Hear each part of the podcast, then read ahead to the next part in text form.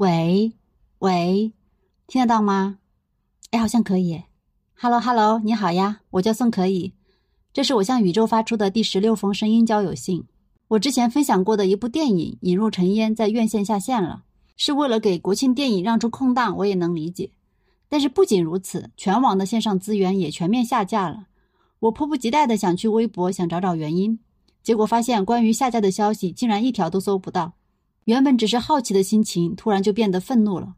朋友觉得我很奇怪，他觉得我生气的点常常都在犄角旮旯里。的确，我是个很少愤怒的人，遇到的人和事，只要稍微换位思考一下，都能理解。但这件事情引发的愤怒经久不息。发完朋友圈，我也开始问自己：我愤怒的到底是什么呢？有人说这部电影表现的农村生活太夸张了，根本就不可能那么穷。这么说的人多半就没有看到过真正边远山区的农村。我就是从农村长大的。电影里面那些农活、邻里之间的关系，我觉得非常真实，而且入木三分。农村生活的美和丑，经历过的人一眼就能看得出来。可能我愤怒的第一个原因，就是一些我所经历过的真实的生活被短暂的看到了，但是看到以后呢，却不被承认了。在看电影的过程中，我还常常带入曹桂英这个角色，我总是觉得那就是我可能错过的人生吧。而那个错过，也许只是一场意外。也许就是一个重要的疾病，有点类似于另外一个不太幸运的平行时空的自己。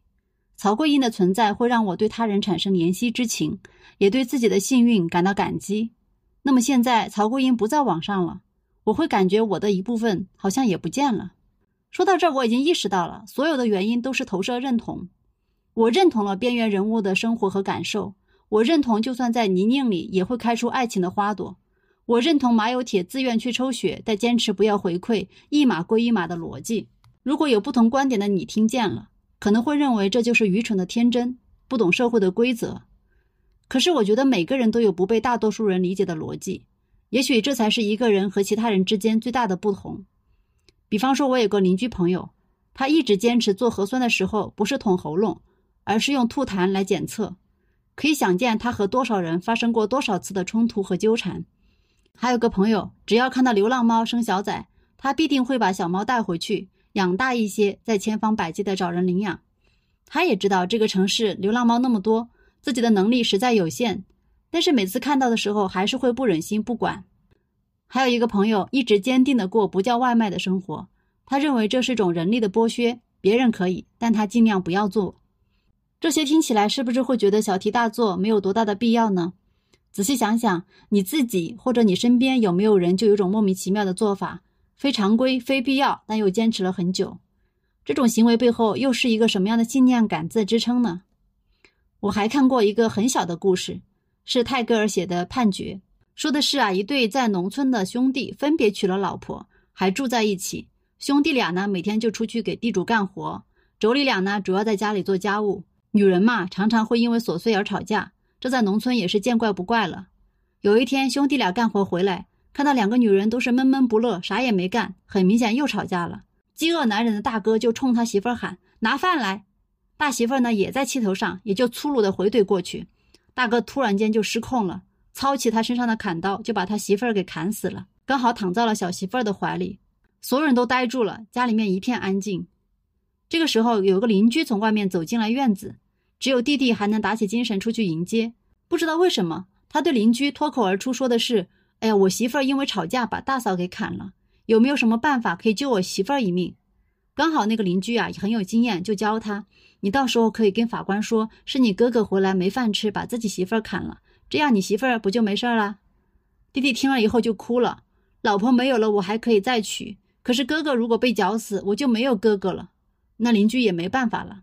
于是，全村人都知道弟弟媳妇儿把大嫂砍死了。其实，弟弟想的是先把哥哥摘出来，再想个什么办法让老婆脱罪。实际上，他们夫妻的感情比村里的所有夫妻都要好。他很珍惜这个媳妇儿，总是担心她被其他人看上，也从不对她使用暴力。他教媳妇儿要在法庭上说是大嫂先拿刀出来砍的，他只是自卫，然后不小心把大嫂砍了。但是他媳妇儿做出了不一样的决定。他在法庭上承认是自己看不惯大嫂，所以砍死了他。大嫂没有先动手，他所有的证词都在通向一个结果，就是拼命往绞刑架上靠拢。弟弟完全不理解媳妇儿在干什么，他到了崩溃边缘，就跟法官讲述了真实发生的事情。但是之前为了这个案子编造的证据和谎言铁证如山，而他讲的那个故事呢，又毫无证据。他又开始说是自己砍死了大嫂，他愿意承受法律的制裁。但是法官认为他只是想要帮自己的媳妇儿顶罪，没有采信。在执行绞刑之前呢，有位好心的医生就问弟媳：“你还想见什么人吗？”他说：“我想见一下我的妈妈。”医生说：“你丈夫非常想见你，他就在外面，我把他带进来吧。”这个女人说出了她人生的最后一句话：“那还是让我死了好。”看完这个故事以后，我安静了好久。你呢？你从这个故事里面听出了什么吗？期待你的回复，可以加我的微信宋可以的拼音二零二一，或者发邮件宋可以 letter at 幺六三点 com。